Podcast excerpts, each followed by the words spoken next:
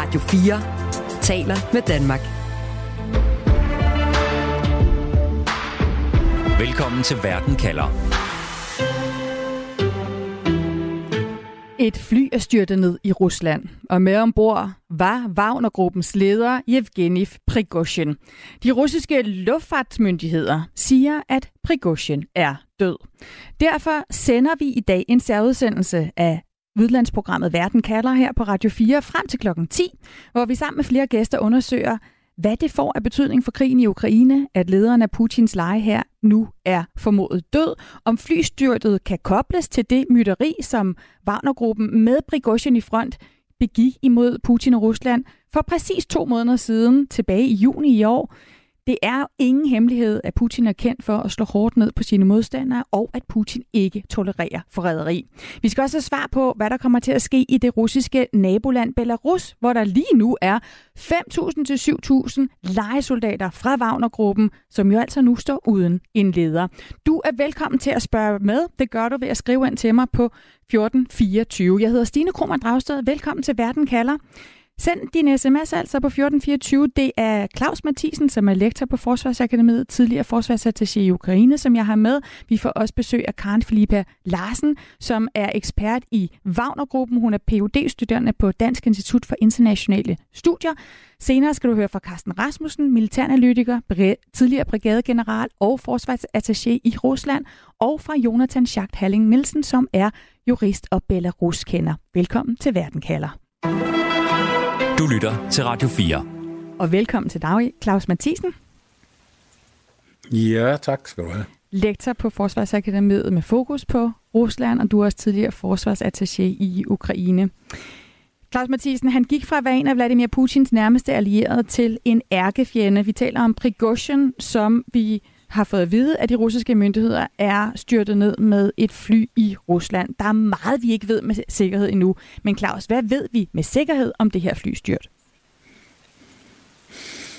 Ja, vi ved øh, i virkeligheden ikke andet end, at øh, der er et fly, der er styrtet ned, øh, og at man officielt kun har meldt ud, at øh, der var øh, flere ombord, otte personer, tre besætningsmedlemmer, og at i øvrige, der var der blandt andet Evgeni Prigozhin, som du allerede har præsenteret, og så grundlæggeren af Wagner-gruppen, øh, Dmitri Utkin. Hvordan det er sket, øh, det ved vi ikke, og øh, vi ved jo heller ikke med sikkerhed, om de her personer faktisk var ombord, men det er meldt ud af stort set samtlige russiske officielle medier, øh, så må ikke det forholder sig sådan. Du siger, at vi ved ikke med sikkerhed, om Prigozhin var ombord. Altså, man har ikke fundet øh, resterne efter ham. Øh, det er det, der ikke er bekræftet endnu. Ja, det, øh, det, det har jeg faktisk ikke set sådan direkte bekræftet, men jeg vil sige, at øh, hvis, øh, hvis, hvis det her er et øh, såkaldt forsvindingsnummer, som skal få Prigozhin ud af offentligheden, og han så kan leve videre, så er det i hvert fald et umanerligt veltilrettelagt forsvindingsnummer, og ret dramatisk, må man sige. Lad os tale meget mere om, hvordan det kan være, at, at han er så myteomspunden en person, øh, Evgeny Prigozhin, altså Wagner-lederen her, at man der overhovedet kan spekulere om, om, om sådan en mulighed, øhm, og også om hans forhold til Putin. Men allerførst, Claus Mathisen, hvis du skulle skrive øh, nogle post-it notes lige nu øh, på dit skrivebord, med hvem du mener pilen peger imod, som er skyld i Prigozhins død, hvis vi antager, at det her ikke var et tilfældigt flystyrt, hvilke navn skriver du så allerøverst? Jamen, så skriver jeg Vladimir Putin, altså den russiske præsidents navn, og det gør jeg, fordi jeg formoder, at det her enten er på bestilling af ham, eller hvis det er nogen i den øverste militærledelse, som jo længere har været voldsomt og brutalt, næsten sjovfuldt kritiseret af Prigozhin, som har ønsket det, så har de heller ikke kunne gøre det, uden at Putin har nikket det af og sagt, den, det, det, den er vi med på. Og der er du øh, enig med Joe Biden, USA's præsident, som jo altså sagde sådan her, da han hørte, at uh, Prigozhin han var omkommet. Lad os lige prøve at høre. I don't know for a fact what happened, but I'm not surprised. There's not much that happens in Russia is not behind, I don't know enough to know the answer. Ja, det er lidt svært at høre, men han siger her, Joe Biden, altså USA's præsident, jeg ved ikke præcis, hvad der er sket, men jeg er ikke overrasket. Der sker ikke meget i Rusland, som Putin ikke står bag. Kan en mand som Prigozhin, lederen af den her private leje her, styrte ned med et fly, hvis vi antager, at Kreml står bag, uden at Putin har en finger med i spillet, Claus Mathisen? Nej, det mener jeg ikke af de årsager, jeg har nævnt, at det russiske øh, luftrum er jo under regeringens kontrol. Øh, hvis der er tale om et øh, missil, som et luftværnsmissil, som der har været nævnt som en mulighed for det, der har ramt flyet ned, så er det helt utænkeligt, at det er sket uden, at det er blevet godkendt på aller, allerhøjeste sted. Som sagt, man kan være lidt i tvivl om, det er Putin selv, der er opgavestilleren, eller han bare har accepteret eventuelt den øverste militærledelses ønsker om at skaffe Prigozhin af vejen, men at det er, er, er accepteret og organiseret på højeste niveau, det indikerer stort set alt her. Det er jo ikke en normal modstander, som Putin så formoder, vi på den her måde har skaffet af vejen. Han har været Putins nærmeste ven, nærmeste allierede. Claus Mathisen, hvor langt tilbage går Putins og Prigozhins forhold? Hvad har knyttet dem sammen? Jamen, det går helt tilbage til øh, midt-90'erne, hvor øh, øh, Putin stadigvæk var i St. Petersborg og havde gjort sig sine overvejelser om at droppe karrieren i KGB, som han var uddannet i, og i stedet for øh, blive en slags embedsmand for bystyret i St. Petersborg. Samtidig kom Prigozhin ud af fængslet, øh, hvor han havde siddet et stykke tid for nogle bankrøverier, så begyndte han at slå sig lidt op på noget, hvad vi vil i dag med lidt venligt vil kalde iværksætter aktiviteter, øh, hotdogs, øh, små restauranter og mere og mere luksuriøse restauranter, hvilket bragte Putin og Prigozhin sammen, fordi Putin blandt andet stod for at arrangere sådan nogle fine middage for dem, der besøgte øh, St. Petersborgs borgmester. Og så fulgte han med til altså, øh, Moskva, hvor han arrangerede stort set de samme ting, bare nu i Kreml og så videre, og det var det, der gav ham tilnavnet Putins kok. Du lytter til Claus Mathisens stemme, som er lektor ved Forsvarsakademiet. Det gør du, fordi der har været flystyrt i Rusland, hvor Wagner-lederen Prigozhin har været ombord, og fordi vi sender Verden kalder special her på Radio 4. Vi sender i stedet for Ring på Radio 4. Øhm, vi er altså i gang med en special, øh, fordi Prigozhin er død, og jeg sender, jeg hedder Stine Krummer Dragsted, frem til klokken 10. Du er velkommen til at skrive dine spørgsmål ind til mig på 1424. Hvilken rolle, Claus Mathisen, noget Prigozhin at spille, når det gælder krigen i Ukraine, og jo også før det er annekteringen af Krimhaløen? Jamen det har han, øh, der i den sammenhæng har han spillet en ret vigtig rolle, fordi selvom det ikke var ham, der grundlagde Wagnergruppen, så blev han hurtigt den, der ligesom øh, ordnede forbindelserne mellem Kreml og Wagnergruppen, og dermed ligesom formidlede de opgaver, som man gerne ville have løst. Og ganske, det er ganske rigtigt, Wagnergruppen har et langt spor af øh, krige og konflikter, de har været med i. De har været med på Krim, de har været med i Syrien i borgerkrigen, hvor man også markerede sig med nogle meget brutale handlinger. Øh, og de har altså så også været indsat i Øst-Ukraine, blandt andet især omkring byen Bakhmut, og de meget, meget langstrakte kampe, øh, som jo endte med, at øh, Prigozhin kunne meddele, at nu var Bakhmut øh, befriet set i russisk perspektiv. Øhm, men derefter så var det jo så, at balladen kom i slutningen af juni, og på den måde forsvandt Wagner-gruppen faktisk ret pludseligt ud af billedet for den militære situation i Ukraine. Kan Putin undvære Prigozhin, altså denne her mand, som jo ikke bare har spillet en stor rolle i Ukraine, som du siger, men alle mulige andre steder, i Syrien, i Afrika, det skal vi også kigge på senere. Han har jo også haft en helt trolde her, øh, Claus Mathisen, som har siddet mm-hmm. og blandet sig, ved vi, øh, i blandt andet det øh, amerikanske præsidentvalg. Der er snart et nyt præsidentvalg. Kan Putin undvære ham? Ja, men det er rigtigt. Øh, han spillede jo en betydningsfuld rolle i hele det, det her kaldte klandestine øh, operationsmønster, kaldte hybridkrig, eller, eller hvad du vil. Og så kom han altså også til at spille en mere åbenlys rolle i krigen i Ukraine. Men Putin må jo have vurderet, at øh, ingen er øh, uerstattelig, og vi kender jo selv øh, herhjemme det velkendte øh, testmønster, stikke en tommelfinger i et glas vand og trække den op igen. Hvis der ikke er et hul, så kan du erstattes.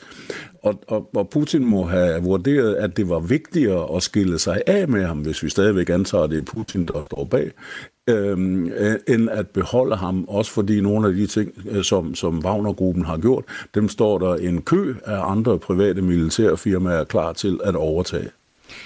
Der er et spørgsmål fra en af vores lyttere, der hedder Helle. Hun spørger, hvilken betydning får drabet af Wagner-herrens leder for krigens udvikling, altså øh, Ruslands øh, invasionskrig i Ukraine?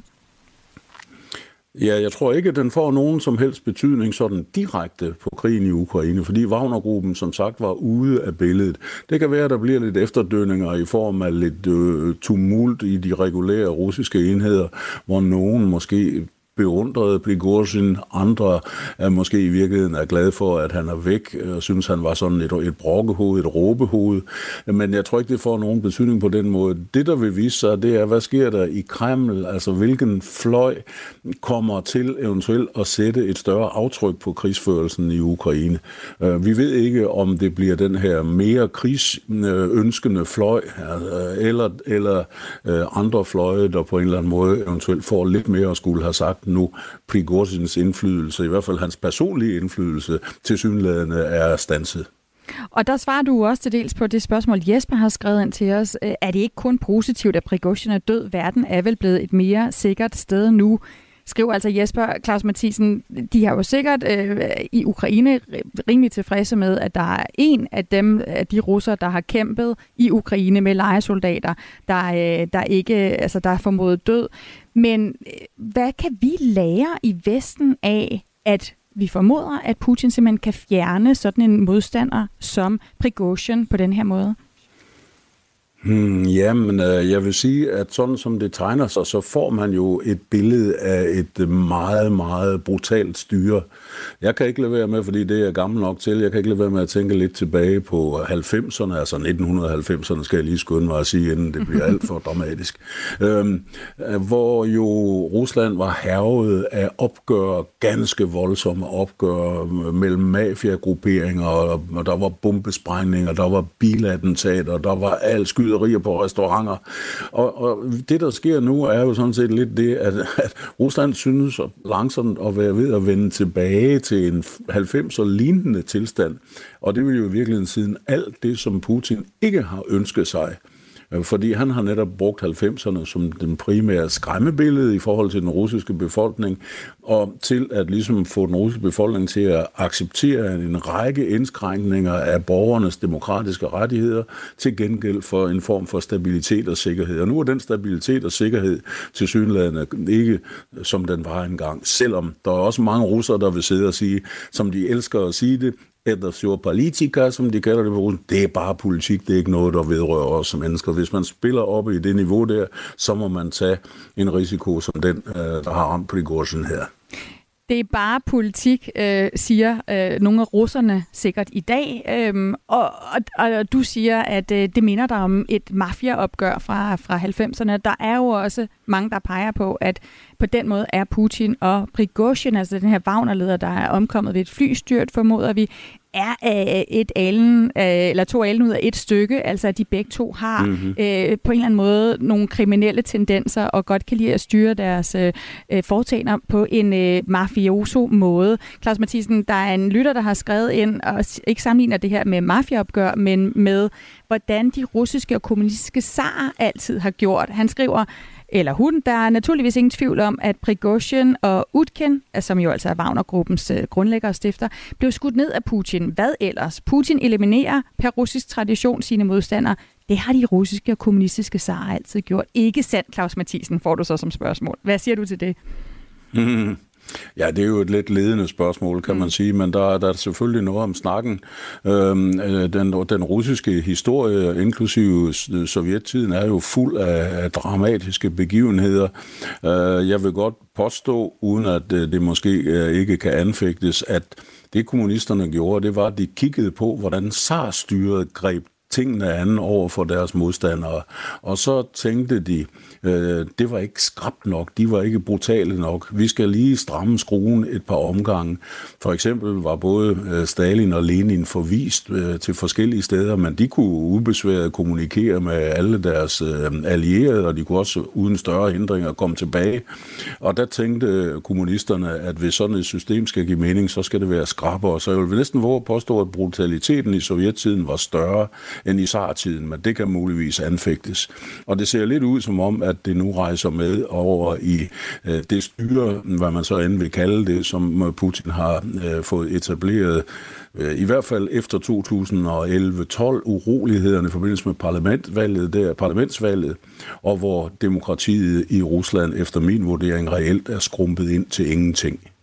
Du lytter til Verden kalder. Det er en særudsendelse, vi sender her på Radio 4 mellem 9 og 10 i anledning af, at Wagner-lederen Prigozhin er styrtet ned med et fly. Det har de russiske myndigheder bekræftet. Hvad det får betydning for krigen i Ukraine, hvad det får betydning for Putin, hvad det får betydning for de 5-7.000 legesoldater, der står i, i nabolandet, både til Ukraine og til Rusland, Belarus.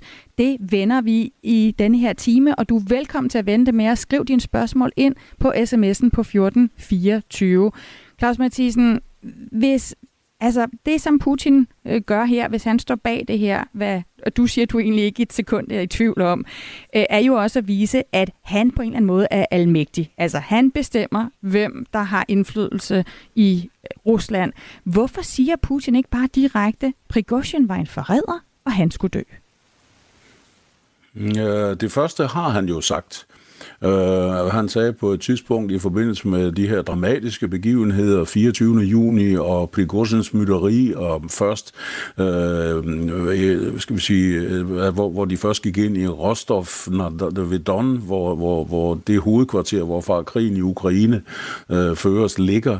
Og sidenhen, da han ikke fandt de personer, han gerne ville have fat i, uh, lidt om improviseret, mener man faktisk valgte at starte den her march imod uh, Moskva.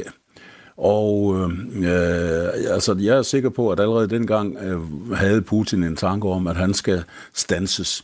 Men han ville ikke skyde på Wagnergruppen på grund af dens heltestatus i den russiske befolkning, og derfor lavede man denne her bløde landing i første omgang, hvor Wagnergruppen blev sat i hjemmepleje i Belarus, og øh, Prigozhin kunne fortsætte sin aktivitet. Men enten har Putin ikke synes, at Prigozhin holdt lav nok profil, eller også havde han allerede dengang besluttet sig for, at der kun var én løsning på Prigozhin-problemet.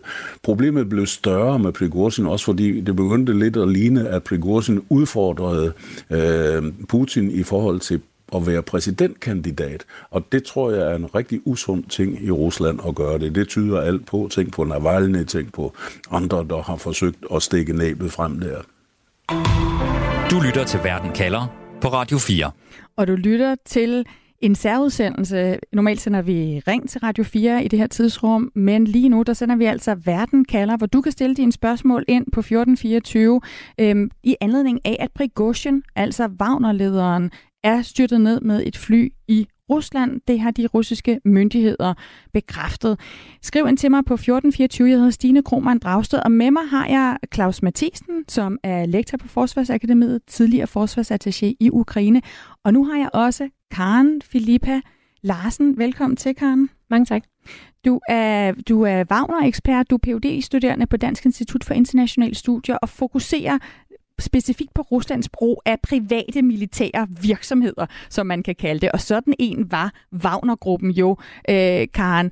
Hvad har Wagner-gruppens reaktioner været på, at deres leder er død? Jamen, øhm, altså, øh, altså det første, vi ligesom så øh, i går aftes, det var, at, øh, at øh, det blev udtalt, at det var virkelig en skam, at, øh, at militærkræfter i Rusland, de ikke bruges på at kæmpe mod fjenden, men bruges på at kæmpe mod, øh, mod egne øh, der ligesom prøver at ændre noget, og, øh, og reaktionen var, at det var uden tvivl planlagt. Øh, nu ser vi så, at han, øh, han virkelig er begyndt at blive øh, dyrket som en held. Øh, og, øh, og vi ser også de her billeder, der, øh, der, der er kommet frem fra det her PMC Wagner Center i St. Petersborg, hvor der ligger blomster og lys og sådan noget. Så, så den her heldedyrkelse af både Wagner, øh, nej, af både øh, Prigozhin, men altså også øh, Dmitry Utkin, øh, den, den er i hvert fald helt klart øh, startet nu. Og Karen Felipe, det kan være, at vi lige skal øh, slå det fast, for der er også en, Paul, en af vores lyttere, der skriver ind, hvem andre var i flyet. Nu nævner det Utkin. Der er jo mange, der tror, at Prigozhin, øh, vi kalder ham Wagner, øh, legeherrens leder, også var grundlægger. Det er han ikke, det er Utkin. Hvem var han? Ja, altså Dmitri Utkin, han var sådan den militære chef for Wagner-gruppen, øh, og øh, altså han, han omtales tit som den sådan originale Wagner. Øh, Wagner siges at have øh, sit navn fra øh, Dmitri Utkin, som havde øh, sådan kaldenavnet, øh, krigskaldenavnet Wagner øh, og, og har så givet det videre til gruppen, fordi han var med til at grundlægge gruppen i sin tid. Så han har altså også ret stor betydning. Han har jo ikke haft den samme sådan, offentlige rolle, eller ikke taget den samme offentlige rolle som Prigozhin, men, øh, men internt i gruppen øh, har han altså stor betydning, eller har haft. Så, har vi 5-7.000 legesoldater, som har mistet deres ledere, som vi ved har været lojale over for Prigozhin, som var med til at marchere for to måneder siden mod Moskva i et form for oprør, i hvert fald imod den militære top i Kreml. Karen Philippe Larsen, hvad gør de nu? Altså regner du med, at de først og fremmest stikker halen mellem benene, de her øh, legesoldater, fordi de frygter, hvad der kan ske ved dem, når nu deres ledere er styrtet ned med et fly?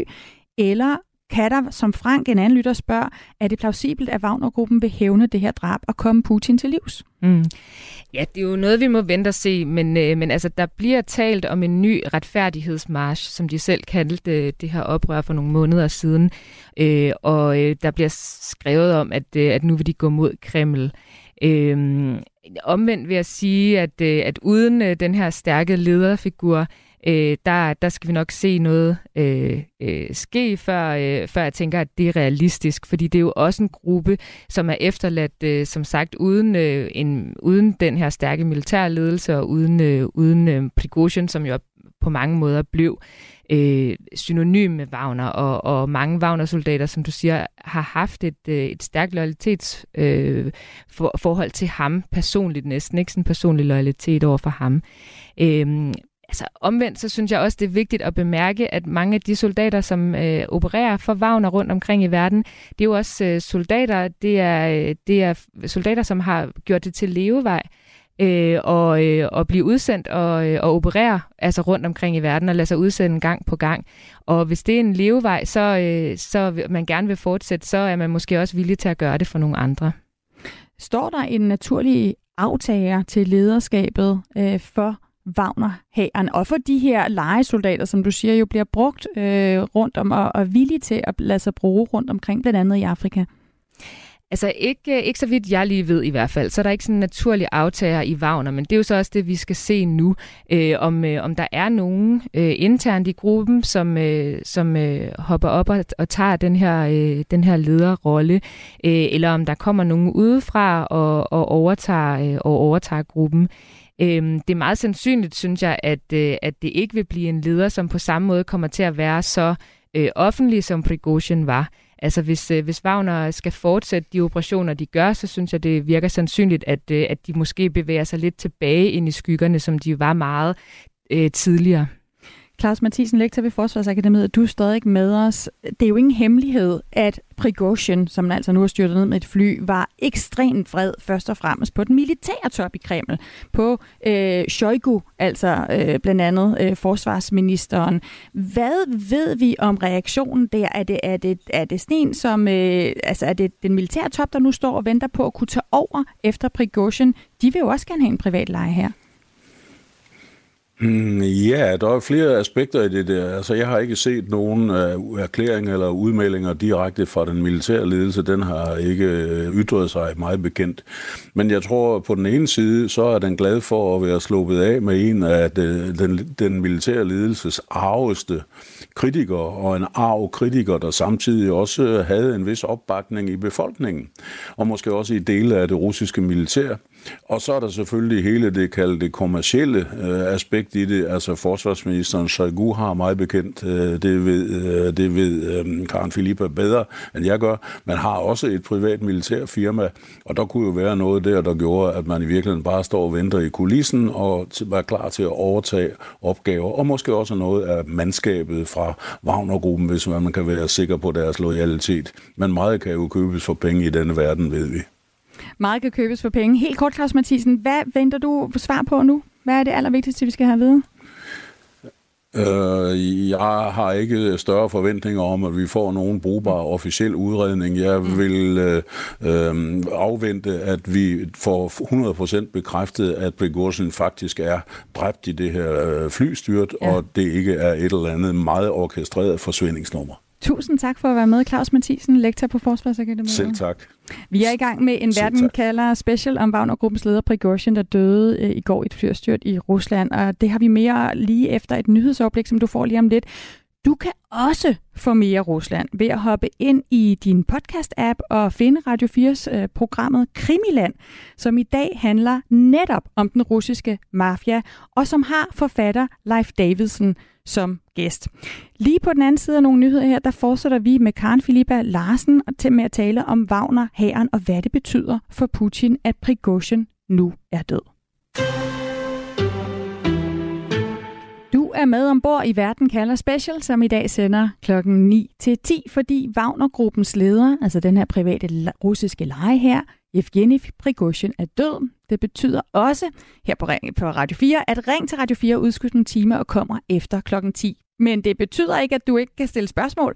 Du er meget velkommen til at gøre det, som du plejer. Skriv ind til mig på sms'en 1424. Jeg hedder Stine Krohmann Dragsted. Yevgeni Prigozhin, Wagner-leder, styrtede ned sammen med ni andre passagerer i aftes. Det har russiske myndigheder øh, bekræftet. Prigozhin var kendt for at udføre Putins beskidte arbejde – før det var han kendt for at være Putins kok, og så havde han øh, en særlig forbindelse til krigen i Ukraine. Wagnergruppen har tidligere nyt opbakning fra både Putin og den russiske befolkning, men efter deres kupforsøg, eller oprør i juni, hvor de marcherede imod hovedstaden Moskva, så har øh, Prigozhin altså øh, i høj grad vendt sig imod Putin og imod den militære top. Og så er spørgsmålet også, om hans popularitet i den russiske befolkning er dalet. Det og meget mere skal vi tale med mine tre gæster om de næste 30 minutter, og de er Karen Filippa Larsen, som er phd studerende på Dansk Institut for Internationale Studier med fokus på Wagner-gruppen. Velkommen tilbage, Karen. Mange tak. Og så er det Carsten Rasmussen, som er militæranalytiker, brigadegeneral og tidligere forsvarsattaché i Rusland. Velkommen til, Carsten. Tak skal du have. Og så har jeg også Jonathan Schacht Halling Nielsen med, som er jurist og Belarus-kender, hvilket jo er spændende, Jonathan. Velkommen til først og fremmest. Tak for det. Fordi at der står 5.000 til 7.000 legesoldater af de her, altså Wagner-legesoldater, de blev netop forvist til øh, Belarus efter øh, det her oprør, som Prigozhin og hans legesoldater havde gang i for to, præcis to måneder siden. Mm. Jeg hedder som sagt Stine Krohmann Dragsted. Det er 1424. Du kan skrive ind til, hvis du har et spørgsmål, vi sender til klokken 10. Du lytter til Radio 4.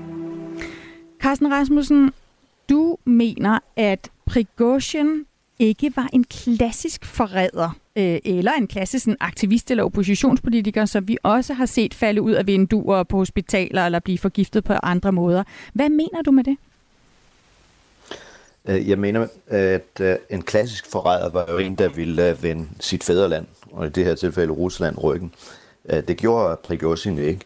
Uh, Prigozhin var et uh, uhyre, som blev skabt af Putin, og, og Putin mistede bare kontrollen over ham. Han var patriot, uh, han kæmpede stadigvæk for Rusland, men han mistede sin, uh, sin sund fornuft, uh, og det gjorde, at uh, Putin mistede kontrollen. Karen Philippa Larsen, Putin mistede kontrollen. Hvad er det, de to mænd har haft sammen? Hvilken rolle, altså hvad er det for nogle opgaver, som Prigozhin har skulle løse for Putin, og som Putin nu mener, at øh, han kan klare sig uden?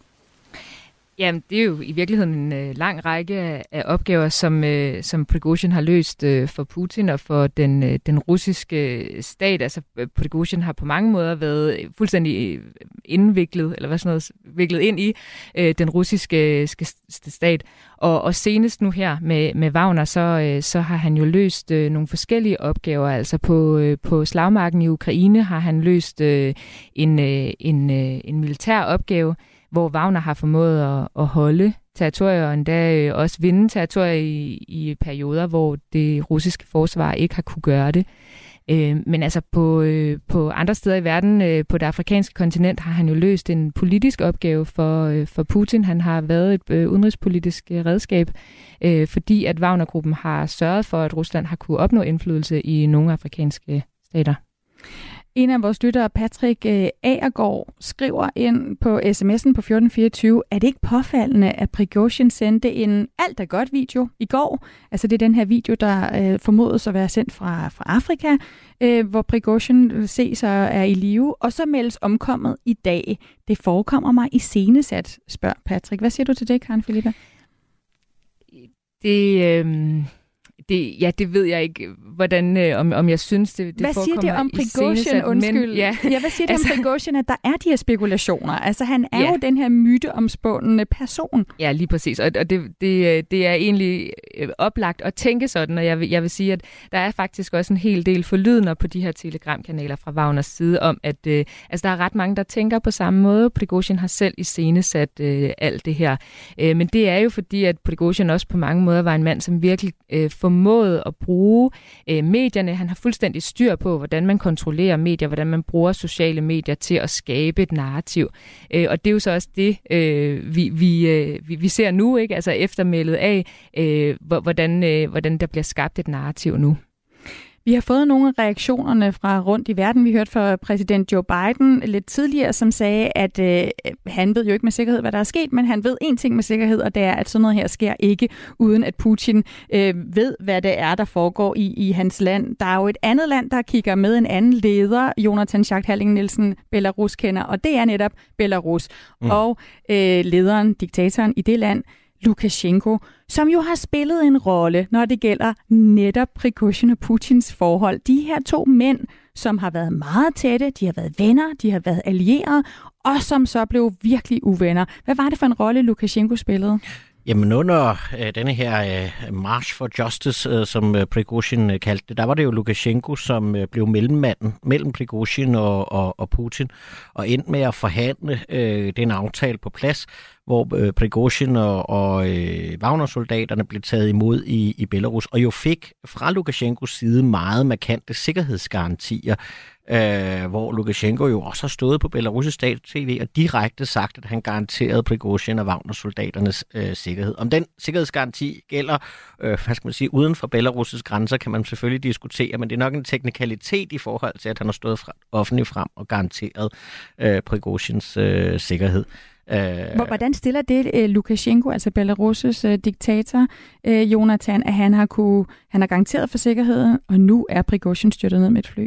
Så der var en uh, belarusisk uh, observatør, der sagde uh, i, i går aftes, han havde travlt med at tørre æg af ansigtet, og det umiddelbart er det jo en ydmygelse af, af, af Lukashenko som, som mellemmand. Han har, han har nyt at have mellemmandsrollen. Altså Lukashenko... Uh, gjorde sig selv til mellemmand i forbindelse med den første russiske invasion af Ukraine i, øh, i, i 2014, hvor, hvor man jo netop fik lavet de her øh, Minsk-aftaler, hvor han ligesom fik lov at være manden mellem øh, øst og vest. Nu har han gjort sig vigtig i forhold til at håndtere et internt øh, russisk problem for for, for Putin, og han har længe haft behov for at sætte på kontoen i forhold til øh, Putin, øh, fordi han har været så afhængig af Ruslands øh, hjælp for at holde sammen på sit eget styrke siden de store offentlige protester tilbage i 2020 og 2021.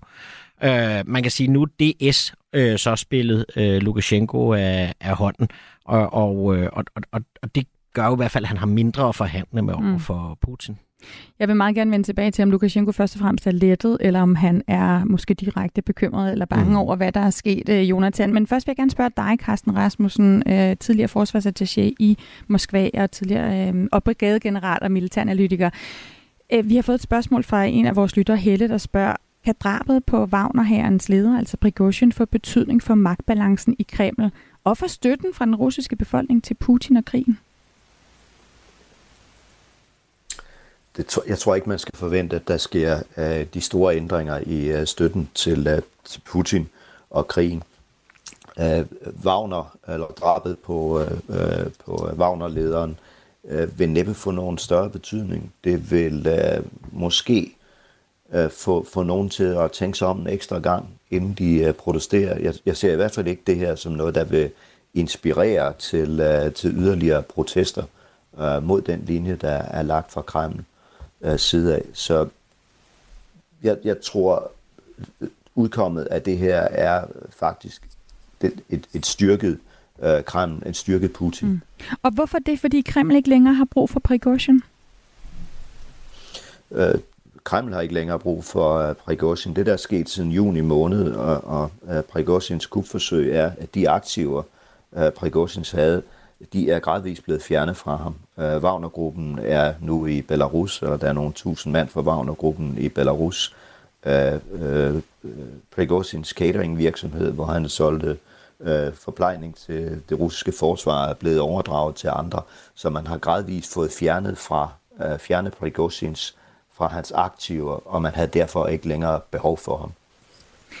Nu hørte, vi, han fjernes ja, nu hørte vi tidligere fra Claus Mathisen, altså lektor ved Forsvarsakademiet, han siger, at han er ikke et sekund i tvivl om, at det er Putin, der står bag. Altså, jeg skal skynde mig at sige, at det er der også lytter, der skriver ind om, at der, det er jo formodninger, det eneste, vi har fået bekræftet, det er, at øh, der har været et flystyrt, og at de russiske myndigheder siger, at Prigozhin var ombord, altså lederen af den her private øh, leje her. Lad mig lige tage en runde med jer, Carsten Rasmussen. Hvem peger pilen på her?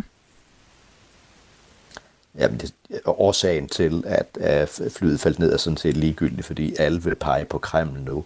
Og jeg tror ikke, Kreml vil gøre noget som helst uh, for at uh, imødegå den opfattelse. Kan det tjener faktisk Kremls interesser, at mm. verden tror, at, at de står bag. Karen Felipe Larsen, hvad er din holdning til det? Og hvad, det du hører øh, blandt øh, Wagner-folkene, er det også Putin står bag det her? Ja, det, jeg synes også, at det er, det er fuldstændig oplagt at tænke, at det er sådan, det hænger sammen. Øh, dog vil jeg sige, at, øh, at øh, i forhold til, hvad, hvordan Wagner-gruppen som sådan forholder sig, så er der andre øh, versioner øh, også ude på de her telegramkanaler. Altså der er både bud på, at øh, som sagt det her med, at Prigozhin selv har iscenesat det, men også, at det kan være Ukraine, der står bag. Og Jonathan Schacht Herling Nielsen, øh, hvad tror du, Lukashenko han sidder og tænker, øh, at øh, hvem, hvem, hvem peger pilen imod, og hvad betyder det for, hvordan han har det lige nu, altså øh, nabolandet Belarus' diktator Lukashenko? Man kan sige, øh, jeg tror ikke, at øh, Lukashenko har bedre kilder end øh, den amerikanske præsident, som jo har sagt, at øh, pilen peger på Putin. Øh, så må ikke også øh, Lukashenko tænker, at det er der, pilen peger hen. Nu er det jo ikke et værktøj, som Lukashenko selv skyr. Han synes jo også, at det er et almindeligt magtmiddel at slå politiske modstandere ihjel, når det er det mest optune at, at gøre. Han har selv adskilt i mor på, på samvittigheden, så på den måde tror jeg ikke, det er sådan noget, der på den måde ryster ham i, i hans øh, grundvold. Han sidder givetvis og analyserer, hvordan han kan benytte benytte det og komme, komme, komme videre fra, fra den situation. Karen Philippe Larsen, noget af det, der undrer mig, og også noget af det, der undrer vores lyttere, det er, at Prigozhin ikke var forberedt på det her. En mand, der fører an i, hvad Putin kalder et myteri og et forræderi øh, ved at lave den her march mod Moskva. Og vi ved fra Putin, han har tidligere sagt, at der noget, jeg ikke tolererer, så er det forræderi. Hvordan kunne Prigozhin ikke frygte for sit liv? Ja, altså godt spørgsmål. Vi ved jo heller ikke, hvordan Prigozhin har forholdt sig til, øh, til den her trussel, øh, som han, øh, han må have set. Men noget af det, øh, jeg har bidt mærke i på det seneste, det er blandt andet den her video, som, øh, som en lytter også omtaler, hvor øh, Prigozhin han, øh, har lavet en video fra Afrika, og, øh, og der siger han faktisk, at Wagner vil blive ved med at operere, og Wagner vil blive ved med at gøre Rusland stort igen øh, i hele verden faktisk. Øh, så det er jo, altså, og, og, og derudover så, så deltog Prigozhin faktisk også i det her officielle øh, Rusland-Afrika Summit, som der var tidlig, i Rusland tidligere øh, på sommeren. Så det er jo sådan nogle ting, som måske kan indikere, at forholdet i hvert fald øh, har set ud som om, at det var ved at blive lidt bedre til, øh, til den russiske øh, politiske elite. Og det er måske også noget af det, Prigozhin selv har tænkt i forhold til, Øh, altså at han ligesom måske har forestillet sig, at han kunne køre Wagner videre i Afrika, øh, holde lidt lav profil der, og så, og så, og så faktisk komme komme videre på den måde. Altså, det, vi ved det jo ikke, men, øh, men jeg synes, den her video, den i hvert fald, den, den giver i hvert fald det indtryk, at, øh, at han selv har forestillet sig, at Wagner skulle fortsætte med at tjene Ruslands interesser. Carsten Rasmussen, hvad er det for et signal, Putin han sender ved ved, mener I og mener mange andre, øh, at på den her måde gør det af med Prigozhin, altså igen en, en ven, en, en tæt allieret, som blev vred over den måde, krigen i Ukraine blev kørt på fra russisk side? Uh, han sender det signal, han har, han har sendt ved flere andre lejligheder også, at han tolererer ikke forræderi. Han har bare været nødt til at, at, at håndtere den her forræder på en lidt anden måde, end det jeg kalder de klassiske forrædere. Uh, hvis nu han havde gjort det af med Prigozhin i juni måned, uh, da Prigozhins soldater uh, stod et eller andet sted midt i Rusland, var på vej mod Moskva, så havde han stået med en fuldstændig ukontrollabel situation. Det gjorde han ikke. Han håndterede den anderledes. Han fik, øh, han fik øh, hvad hedder det, nedskaleret den uro, der var, eller, øh, og så fik han øh, Wagner-soldaterne til Belarus. Han fik øh, Prigozhin ind i en rolle, øh, hvor han stadigvæk kunne føle sig relativt sikker, han sagde, at Prigozhin han frit kunne rejse mellem, mellem Belarus og, og Rusland. Han inviterede ham med til Afrika-topmødet i St. Petersborg, hvor der blev taget billeder af Prigozhin sammen med, øh, med afrikanske ledere. Så han har på den måde fået det farlige taget væk, Øh, og det først, der var, når først det farlige var væk, så kunne han øh, gøre det af med øh, Prigozhin, og det er formentlig det, der er sket nu. Radio 4 taler med Danmark. Hvor du lytter til en særudsendelse i, øh, af Verden kalder med mig, Stine Krohmann Dragsted. Vi sender her til klokken 10, hvor efter at Ring til Radio 4 tager over som sædvanligt. Og det gør vi, fordi at Wagner-lederen, den private russiske leje her, øh, lederen af den, Prigozhin, han er styrtet ned med et fly i Rusland tilbage i juni for præcis to måneder siden, der anførte den samme Prigozhin en march mod Moskva, altså med intentionen om at gøre oprør mod Kreml, mod militærtoppen der.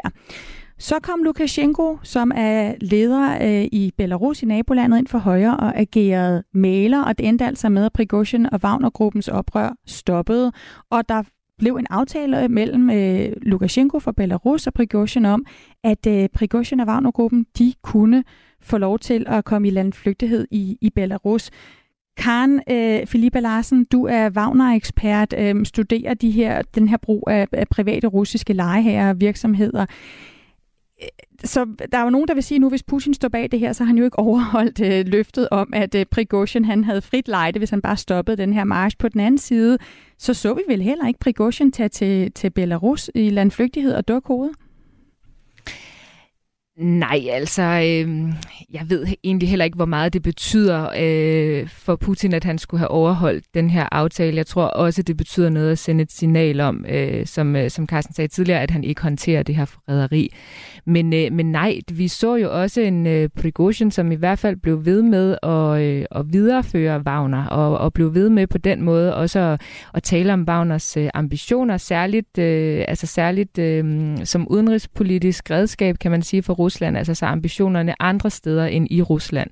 Så det var jo øh, på mange måder øh, en, en Prigozhin, som, som fortsatte øh, i princippet der, hvor han slap, bortset fra, at han, øh, at han, han tonede ned i hvert fald øh, ret markant for den kritik, der var af den øh, russiske militærledelse.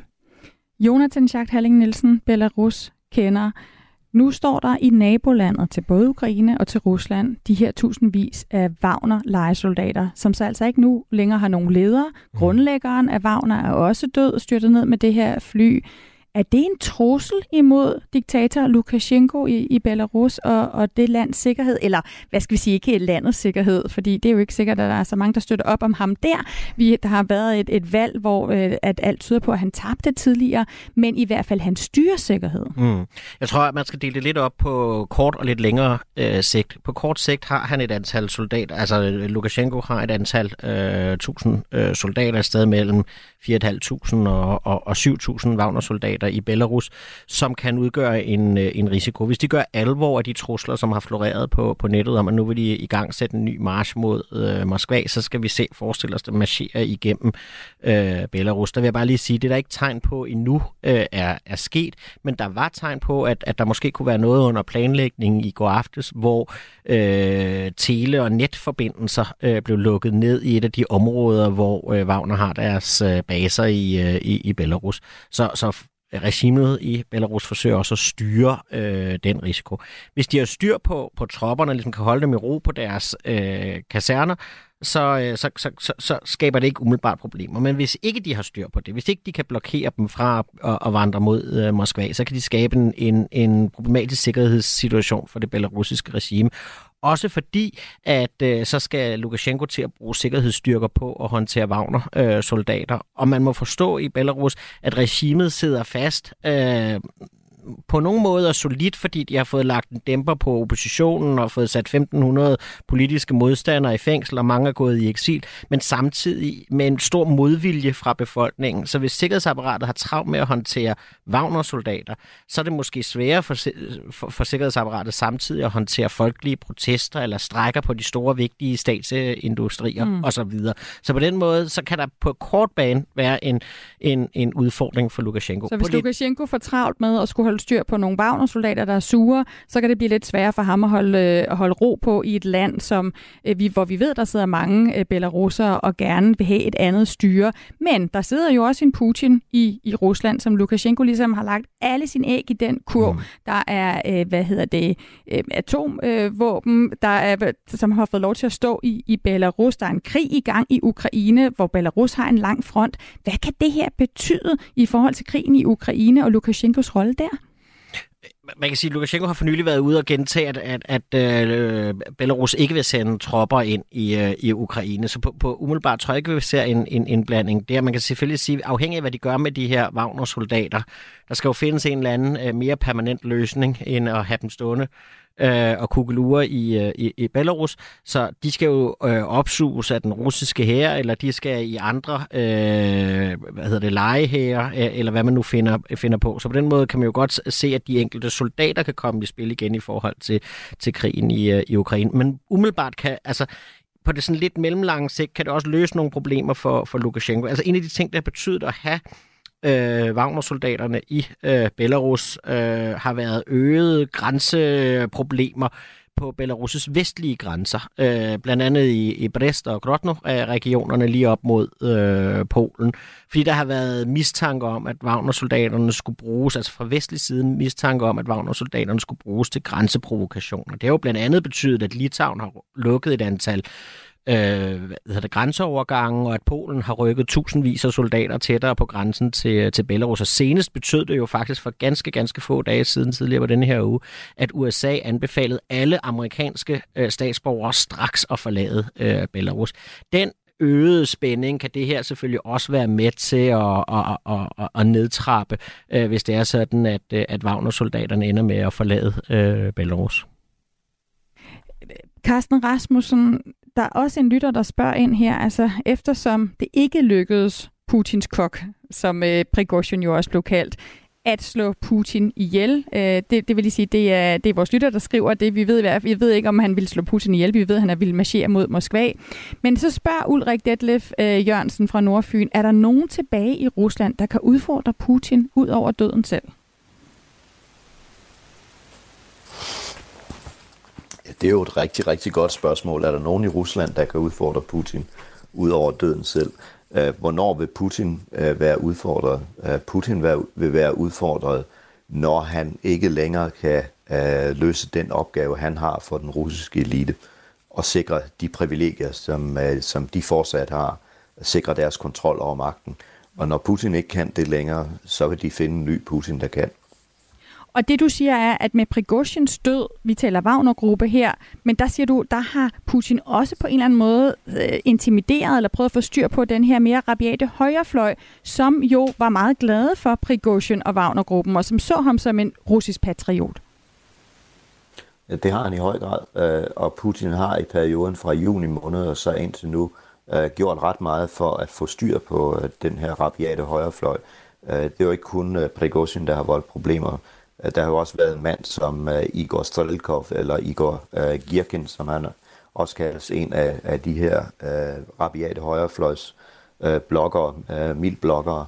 Uh, han er jo endt i fængsel nu. Han har rigtig, rigtig mange følgere og rigtig mange sympatisører. Uh, så, så det uhyre, Putin har skabt på uh, den nationalistiske højrefløj, uh, det gør han i øjeblikket en indsats for at uh, få trukket tænderne ud på. Uh, og i går der røg en af de store hjørnetænder. Karen Felipe Larsen, øh, Wagner-gruppen, som du følger, øh, hele det stofområde, nu ved jeg godt, der findes andre russiske private legehager, men øh, hvor står de nu? Altså er det her det sidste, vi kommer til at høre fra Wagner-gruppen, nu når de har mistet deres leder? Jeg synes, det kan være svært at sige, hvad der, hvad der kommer til at ske med, med Wagner-gruppen, men, men øhm, altså omvendt vil jeg sige, jeg tror, det vil ikke være min vurdering, at det er det sidste, vi kommer til at se til den her type af grupper.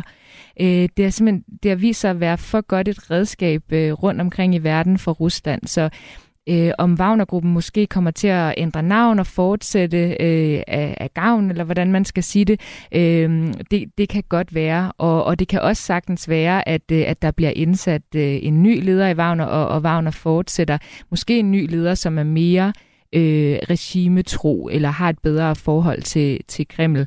Øh, ja, jeg vil tro, at at, øh, at øh, altså det, det er et redskab, som, øh, som har fungeret godt for Rusland. Så jeg vil tro på, på, at de vil fortsætte med at bruge det. Det er sådan noget vurdering for Karen Philippe Larsen, øh, Wagner-ekspert og phd studerende på Dansk Institut for Internationale Studier. Tusind tak for at være med her i Verden kalder. Selv tak. Og også tak til dig, Jonathan Schacht Halling Nielsen, altså Belarus kender for, for vurdering om, hvordan, hvad det her betyder for Lukashenko, diktatoren i Belarus, som jo både øh, har et forhold til Putin og til øh, krigen i Ukraine. Velbekomme. Og tak til Carsten Rasmussen, militæranalytiker og brigadegeneral og tidligere forsvarsattaché i Rusland. Velkommen. Du lytter til Radio 4. Det var Verden kalder special for i dag. Vi er tilbage allerede klokken 5 i eftermiddag, hvor vi dykker ned i historien om Prigozhin og Putin. Det gør vi sammen med Niklas Møller Renbo, som er ekspert i Wagner-gruppen og tilknyttet Forsvarsakademiet. Og det gør vi med Samuel Ragnen, som blandt andet er forfatter til bogen Jeg Putin. Du kan få meget mere Rusland ved at hoppe ind i din podcast-app og finde Radio 4-programmet Krimiland, som i dag handler om den russiske mafia og er med forfatter Leif Davidsen. Og husk, at uanset hvad der sker, så kan du altså få svar på et afgørende spørgsmål lige her i Verden kalder med mig, Stine Krohmann Dragsted. Det er mandag og torsdag, at jeg sender live. Og øh, du kan altid følge Verden kalder som podcast lige når du vil. Tryk meget gerne følg, så får du de sidste opdateringer. Du har lyttet til en podcast fra Radio 4. Find flere episoder i vores app, eller der, hvor du lytter til podcast.